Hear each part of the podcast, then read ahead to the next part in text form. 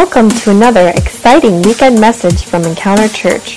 For more information, visit us online at encounterpgh.com. Thanks for listening and enjoy the message. Well, good morning, everybody. My name is Jared. I am the uh, lead pastor here at Encounter. It is my pleasure to say hello to you. If you're listening on the podcast, we want to welcome you as well. Thanks for joining us throughout the week. Um, today is Memorial Day, and it is a day where we celebrate um, all those who have given their lives for us in the service uh, in the military. Do we have any uh, any veterans in the building? Can you maybe raise your hands? Anyone who served in the armed forces? Would you guys mind just standing up for us so we can give you guys a hand, please? Yeah. Please, go on. Let's stand up. We love you guys. Don't want anyone to feel awkward. Thank you, guys. I know you guys probably get it everywhere you go. Hopefully, I don't know. But um, at Encounter, we want to honor as many people as possible, and and uh, and we'll do it again Veterans Day. So get ready because it's coming. But um, yeah, you know, Memorial Day is uh, there's two of them. Specifically, I always felt awkward. You know, it was like for people, Memorial Day is those who've given their lives, and veterans are those who've just served. And I feel like you know what, whether you've given your life or not, you've given at least a willingness to do it. And I think that's why we want to honor uh, all of those who have served in our country. And so thank you for that. Um, we are um, in our Teach Us to Pray series. We're going through the what is commonly known as the Lord's Prayer. It's probably the most famous prayer in all of uh, in all of history, uh, where Jesus actually gave us kind of a model to pray from. we've been dissecting verse by verse each of the principles found inside of it. And so the first week, you know, we talked about uh, it's all about God, and that is the idea was that prayer is actually more about God than it is about us. If we can put the proper perspective of, hey, God, you're our Father, you're in heaven heaven and I'm praying to you because you can do something about my problems or what's going on in life. That's the posture of where we want to start prayer. Then the second week, we talked about our will versus God's will. And we pray God's will because He has bigger plans for our life than we could possibly imagine for ourselves. And then last week we talked about daily bread, and the main idea there was that my needs are not my problem. With the idea that, that, that the things that I desperately need on the earth, that we try to claw and scratch for them, but God tells us that He is our source. So those things are not our problem. It's off of our shoulders. And when we put it again into proper perspective of who God is, we can trust that He will meet those needs. Well, this week, we're going to explore a little bit further into the passage, into verse 12, which says this And forgive us our debts as we also forgive those, or forgive our debtors. This is all about forgiveness. So forgiveness is something that we've all heard about, but it's something probably many of us struggle with. Forgiveness is a very difficult thing for us to be able to, to be able to give and even to receive. I think forgiveness is something that is very misunderstood, but I also think its power has been understated. And I wanted to start today with a quote from a lady named Marianne Williamson about forgiveness. She says this, it should be on the screen. Forgiveness is not always easy. At times, it feels more painful than the wound we suffered to forgive the one that inflicted it. And yet, there is no peace without forgiveness. I thought that was powerful. There is no peace without forgiveness this week I was driving down Main Street here in Lawrenceville, and there was a car in front of me, and then in front of the car was a gentleman uh, skateboarding sort of down the down the road on one of those longboards, and he was sort of weaving in, you know, kind of left and right like you do on longboards uh, down Main Street. If you can imagine, I mean, I, I was terrified. I'm thinking if I, I would have fallen off of, of this board, but this guy clearly knew what he was doing, so he was at the top up at Penn Avenue, coming down to Butler Street on uh, Main Street, and he's weaving and then there's a car, and I keep hearing this honking horn. Eh, eh, eh, and then some guy, I see some, you know, putting his hand out the window with gestures, and, uh, and then the, the other guy. And then, so and it obviously, it became apparent to me and obvious that the guy on the skateboard now was annoyed by the gentleman in the car, and so he's weaving in and out, and he's looking back at him, giving him the bird, and, you know, they're having this little battle with each other as we drive down Main Street. Now, luck would have it that, or maybe providence because of today, that uh, I was going to preach about this, that we get to the bottom of the hill and guess what? It's a red light. So now we're sitting there at the stop sign, at the red light, at the uh, corner of Butler Street and Main Street, and the car in front of me is now rolls his window down and is screaming out the side of his window to the gentleman who is now on the sidewalk going down Butler Street, yelling at him, You jerk! and all sorts of profanities and expletives about how he was, you know, being cut off in the, in the, in the car. And then this guy on the longboard gets up with his Australian accent, oddly enough. I'm like, what are you doing in America? But he was there and he picked up his board and he's yelling back at him in his Aussie accent. And he's, you know, they're, they're going at it with each other. I mean, the guy in the car, I thought they were going to fight. I thought the guy was going to get out. One guy, this guy over here starts saying, he's saying, I, mean, I should come over there and punch you right in the face. I mean, they're getting mad. They're getting angry at each other. And I'm sitting there the entire time going, what is going to happen? Am I going to have to call the cops? That's what I'm thinking. I mean, this guy kept creeping into the street, kind of walking over there like he was going to throw a skateboard or something at the guy. And the guy's yelling. I mean, they were just being insulting to each other. And I thought to myself, what anger, what rage and bitterness between these two people. The guy was just having fun skateboarding down the road, and this guy was just trying to get where he's trying to go. What turns people into individuals that would feel so strongly or so frustrated with a moment that they would choose to, to spit such vile comments and anger at people? I mean, there was no listening, there was no consideration, there was certainly no forgiveness, there was only insult, there was only rage. And it could have become violent if I didn't think, I'm going to honk my horn. And that's what I did. I was like, I don't know what's going to happen right here. And then someone could die, and then even by the time the cops got here, like, it would be over. So I was like, eh. and, and then the guy was like, oh, sorry. And it was like, all right. And then drove off, and they went their separate ways. And it was as if nothing had ever happened. But what happens in that moment between those two individuals when they left? There was no consideration, there was no listening, there was no forgiveness.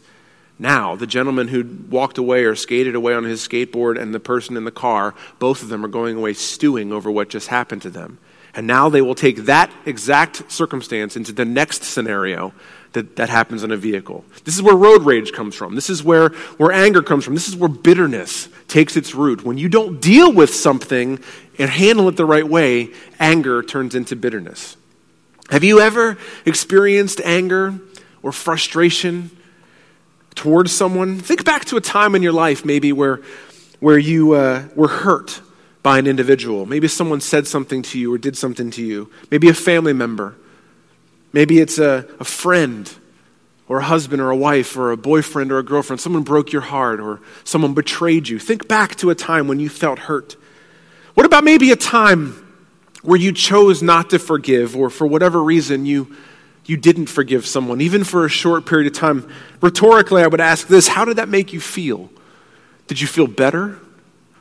Or did things get worse? Here's the thing about forgiveness is that unforgiveness turns into bitterness and rots us from the inside out. And before we know it, we would become the angry driver rolling down our window, screaming at someone outside. Have you ever found yourself in a situation like that? That maybe, maybe you were in one relationship could be a romantic, could be otherwise, maybe a friendship. I know that people deal with all the time with hurts and pains that they've never fully dealt with and then and then because they never dealt with it even though the relationship with this person has been severed or it's been separated you begin a new relationship with another individual romantic or otherwise and you carry with you the things from your past relationships into this one and then you begin to have fights that are really not about that but about the things that you couldn't let go of in the past you see, bitterness rots us from the inside, and that's what unforgiveness does. And so I look at this verse 12 of the, of the Lord's Prayer where Jesus says, he's, He tells us to pray to God for our forgiveness, but then says, As I forgive those who have sinned against me, those who are my debtors. And so again, Jesus chooses to highlight, as he always does, an area of importance, and he chooses to illustrate the importance of understanding forgiveness in life, both for ourselves, but also for those around us. And it's so much more. Here's the thing about forgiveness. I want you to make sure you understand. Forgiveness is so much more than a ticket to heaven. I think most of us think that if, if I pray to Jesus and begin a relationship with him, that he will forgive me of my sins, that I now get that punch card clicked off and I know that I get to go to heaven. And while that is true, forgiveness is so much more than that because it didn't, Jesus didn't just say and pray to God, they'll forgive you of your sin. He says, Lord, will you forgive me as I forgive others?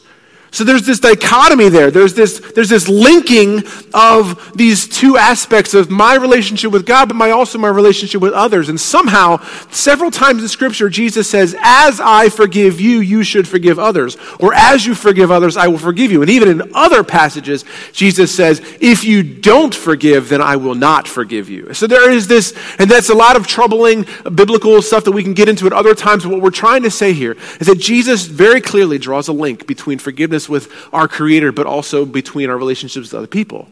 He's painting this picture that is so important. And it's so much more than a ticket to heaven. Forgiveness is as much about life on earth as it is in heaven. So let's explore verse 12 a little bit. Matthew 6:12 says, "And forgive us our debts as we also have forgiven our debtors." I looked into the word debt debtors. Sometimes says trespasses, others say sins, like you know, different translations of Scripture. Forgive us our debts.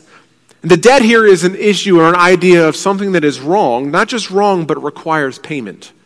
Okay? If you owe a debt to a creditor, right?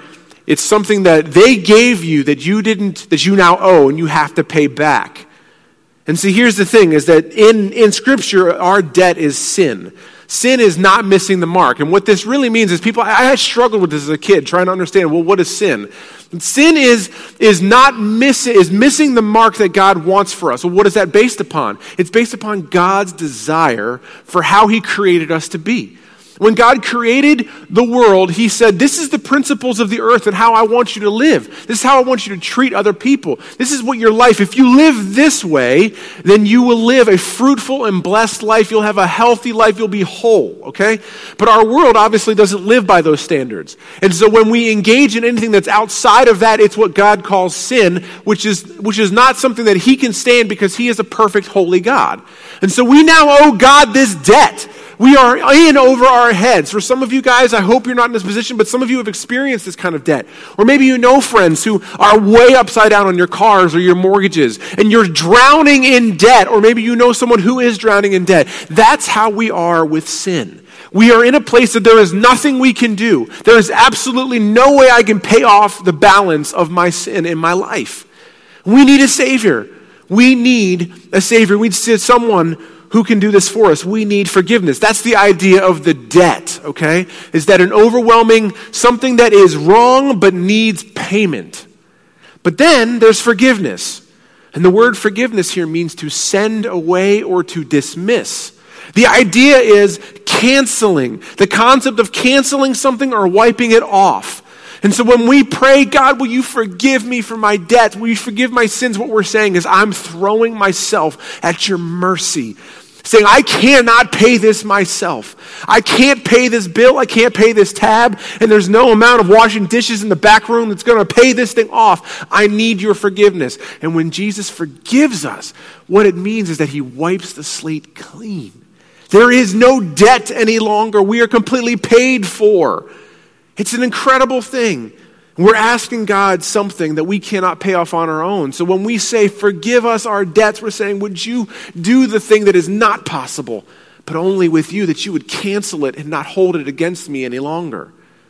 Not hold it against me any longer. Even, even the best possible version of this in our world falls short of what God does for us. Bankruptcy, right? Bankruptcy is this somewhat of a worldly equivalent of it, but it's been skewed by our world's mindset. The idea of bankruptcy is I can't pay for something, I'm throwing myself at your mercy to erase my debts, but there is no forgiveness involved. There is, I will remember every day for the next seven years of what I just went through, which will damage me and my ability to move forward. That's what bankruptcy does for people, but not with Jesus. With Jesus, when he forgives us, he says, I'm done with it. I don't hold this against you forever. Forever. It's gone. That's beautiful. That's a wonderful thing. The beauty of salvation that Jesus provides for us is that we don't have to earn it and we don't have to prove anything. When we choose to follow Jesus, the Bible tells us that God cancels our debts. And Jesus paid what we owe through his death on the cross. That forgiveness brings peace and it begins the healing process. And that's the key for today. If you're taking notes, our big idea is this forgiveness heals what hurt destroys. Forgiveness heals what hurt destroys. If you are struggling with hurt in your life, if you're struggling with pain from a relationship in the past or someone who has betrayed you, forgiveness heals the hurts that hurt destroys, the pain that hurt destroys. The same thing goes not just for our spiritual relationships, but for our earthly ones as well. We need the same forgiveness. We need the same peace and healing every day. We need freedom from bitterness and broken relationships. So much so that Jesus definitely draws attention to it by saying, as also we forgive our debtors. You see, Jesus was pointing out here that he cares deeply about everyone and not just us. We all need peace. We all need healing. We all need forgiveness. And he's asking this question How can I forgive you when you were holding malice in your heart against your brother? I mean, imagine that question. That's kind of the, the rephrasing of it. You want me to give something to you that you won't give to someone else.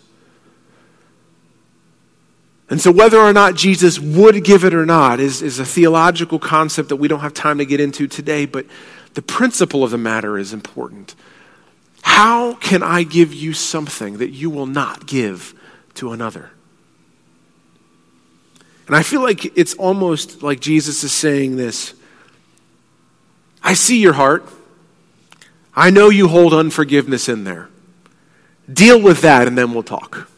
I kind of feel like that's kind of the, the essence of what's happening here. And the sentence of structure of verse 12, when it says, God forgive us our debts as we also forgive those who are in debt to us, it assumes that we've already forgiven them. So, because it, it says, Would you forgive me as I have already forgiven others? And throughout Scripture, God instructs us to forgive others. So let's turn to Colossians chapter 3, verses 12 through 14. We're going to camp out here for just a few minutes as we kind of finish off the message today. Colossians chapter 3. If you have your Bibles, turn to it, uh, or your tablets, your smartphones, it'll also be on the screen as well.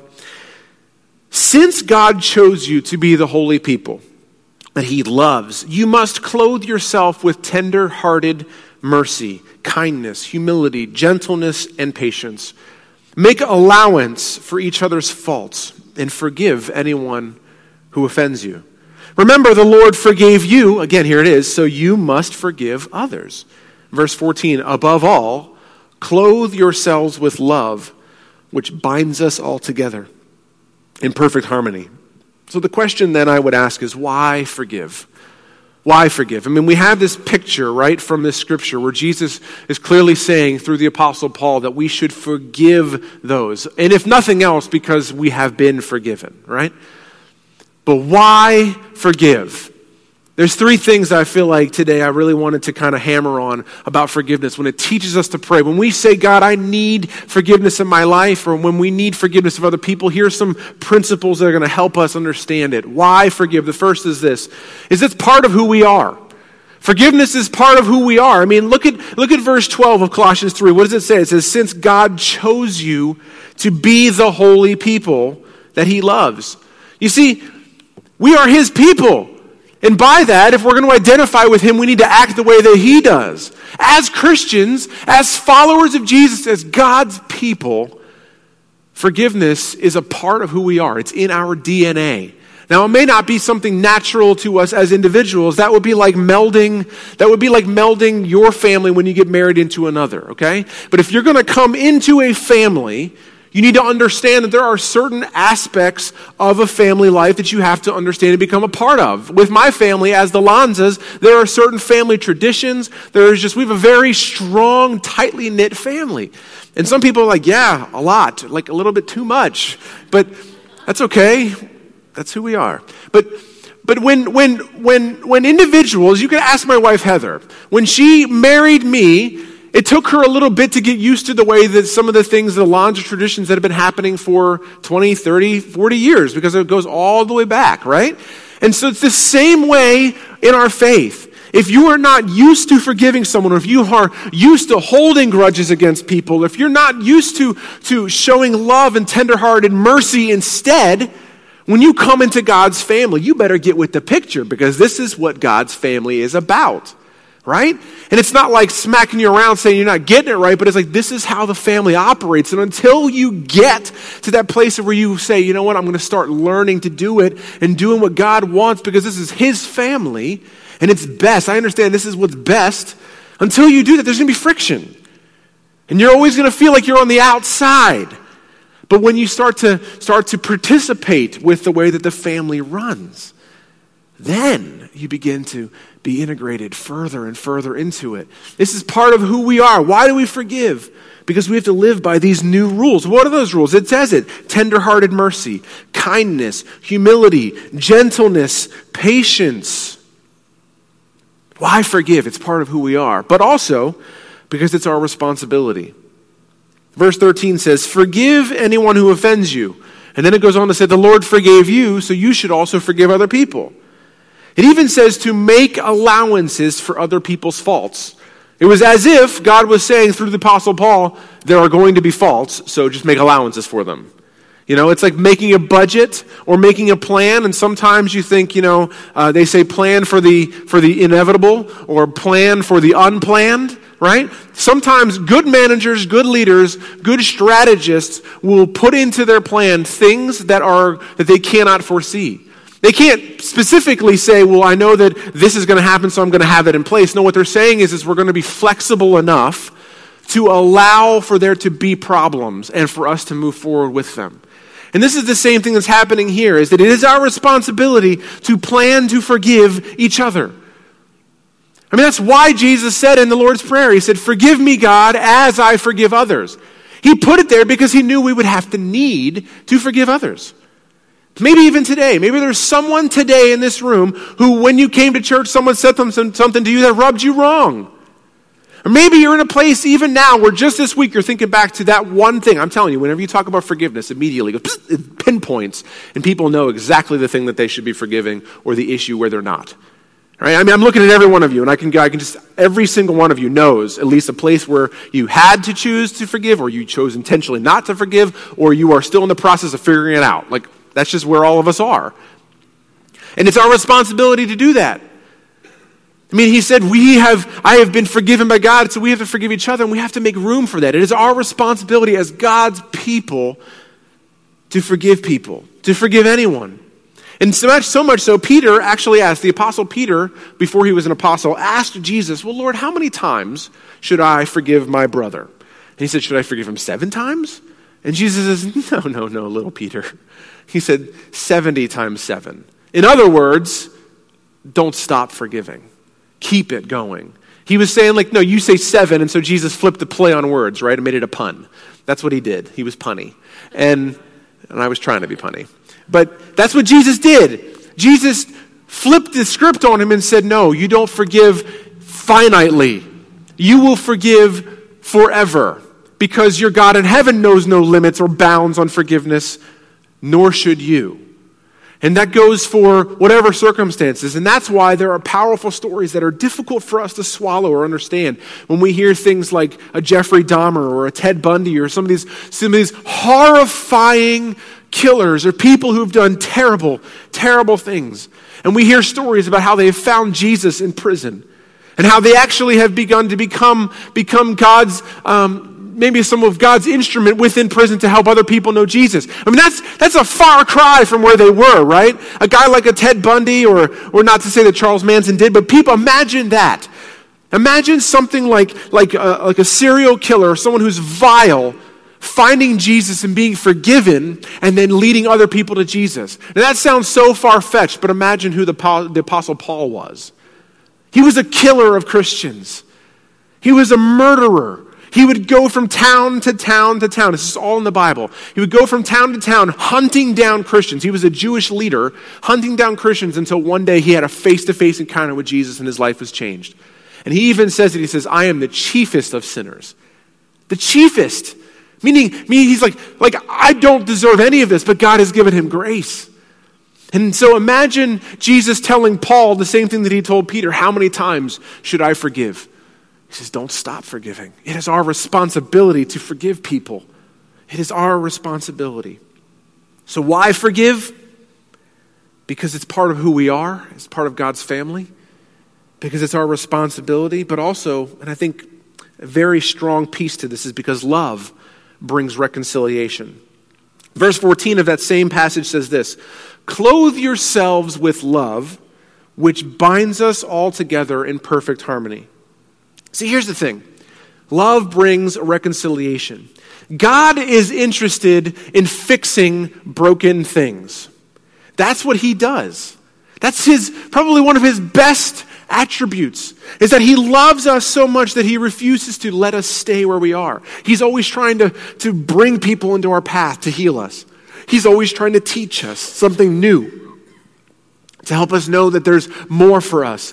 When there is a brokenness or a schism in a relationship, he doesn't, he is not content to allow it to sit he wants it to be healed so that people can be whole because that's how He designed us. He has a broken heart when He sees families who are broken, when He sees children who are fatherless, when He sees women being trafficked in, you know, in other countries or places. He is broken when He sees people who are suffering with addictions, and whether it be gambling or, or whether it be alcohol or drugs. He is brokenhearted when He sees broken things and he is always seeking to heal it. And so he sends his love.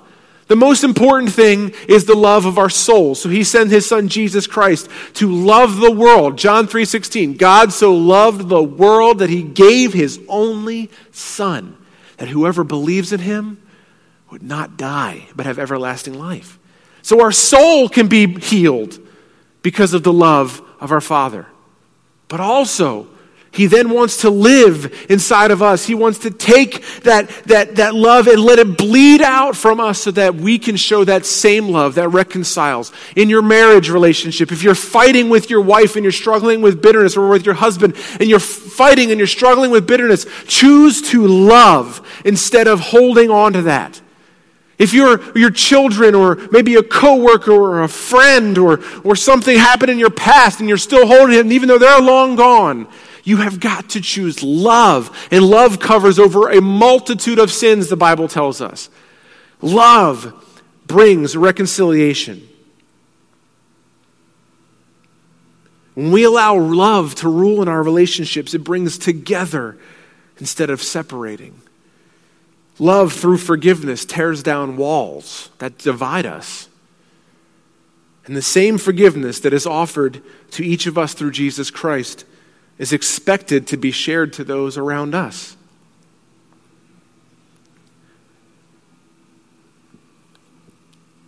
I found this, uh, this other quote. I thought it'd be cool to bookend the message with these with this quote. It's by a guy named, I'm to try not to butcher his name, Reinhold Niebuhr. And he says this Forgiveness is the final form of love. Forgiveness is the final form of love. I would choose I would challenge you with this today. This is our challenge for the day. I would challenge you to choose forgiveness instead of bitterness. Uh, at my last church, Lifestone Church, Pastor Jack Thomas taught a message about something similar, and he said this. He said, Bitterness is a town along the highway of life that people stop at and never leave. And I think that's, that's true and it's powerful. If you choose unforgiveness, what you're really choosing is bitterness. That thing will grow inside of you, it will take root, and it will begin to affect every other area of your life. I think about those two gentlemen at the corner of Butler Street and Main Street, as I mentioned in the beginning of this message. They didn't start there. I got a picture from the guy who was on the skateboard that he gets it a lot. And he was lashing out in frustration because he always seems to get this from someone. And I got the image of my mind of, or the impression from the gentleman in the car that he has stopped at the town of bitterness too because he was so frustrated over something that he kept saying things like, guys like you always. Right? Stuck in this place. If you find yourself feeling things like you always, you never, you say things like that. I'm always, I never, I can't ever seem to, I always seem, we can't seem to, whatever it might be. If you're using words like that, you probably have been stuck in a place of bitterness for too long. You haven't allowed yourself to be healed and to move forward. It's one thing to learn lessons in life. It's, it's, it's important to understand where you've come from. It's important to look back and see, to give a history for yourself, and to be able to move forward and create a plan. But you should never stay. You should never stay there. We need to choose forgiveness instead of bitterness. And here's some action steps that I would choose that as we move into our response moment, I would love for you to consider these as we move forward. The first is to examine your heart. Would everyone maybe just close your eyes with me for a moment? Examine your heart. That's actually a phrase that's used in Scripture. It says, examine your heart. It's like put a searchlight. Imagine that your heart is a dark room and you're, you're just turning on a floodlight and you're crawling around the floor, under the tables and under the bed. If you've ever been looking for something in a room, you know what I'm talking about. You're searching Examine your heart today for unforgiveness. Examine your heart for bitterness. Examine your heart for a need to be forgiven yourself or a need to receive forgiveness or to forgive yourself for something that you've done you've always held on to. Examine your heart, identify it. And then I would encourage you to recognize your need for forgiveness from both God and from others. A lot of us feel like that I only need forgiveness for God, and it doesn't matter what everybody else thinks of me. And there is some truth to that because I serve to please God alone. But we are tied to each other, we are connected to each other, and we do need forgiveness from other people. Some people, we have hurt them, some people, we have wronged. We owe a debt to them, and that we owe him, and then we have to pay for it. We need forgiveness. Identify that. Also, find the courage to ask for it and then to give it. It takes courage to ask for forgiveness. God, would you forgive me? Maybe somebody today, if, if you would, would you, would you just, under your breath, I'm going to I'm going to just pray to God. And I would pray that you would make this your own. This is the beginning of a relationship with Jesus. God in heaven, I'm, I owe you a debt. I, I can't pay it. It's beyond my control. Will you forgive it? Will you clear it? Will you eliminate it? Will you cancel my debt, my sin, and forgive me? Help me to follow you. I choose to follow you. It takes courage to do that, but maybe you've recognized today that there's someone that you need to ask forgiveness from. Maybe a sister or a brother or a mom or a dad or a best friend or a child. Maybe it's a child. That could be a hard thing to do as a parent. I've had to ask my son to forgive me for yelling at him sometimes if I've lost my temper. But it teaches. When you ask for forgiveness from someone, it shows humility. It shows a willingness that you are not arrogant. It, it heals, it soothes. Who can you ask forgiveness from? Who can you forgive? An important piece to this is offering forgiveness before God. Even if the person that you forgive or even if the person you ask for forgiveness from doesn't and chooses not to, your heart is right. If you do it before God, He honors it. He'll honor it. Thanks for listening to this message from Encounter Church. If you call Encounter home, or if you would like to partner with us to support the work that God is doing here, you can take advantage of our online giving option just go to encounterpgh.com and click on the Support Encounter tab on the left side. This is a quick and simple way to stay up to date with your regular giving. We hope you join us next week.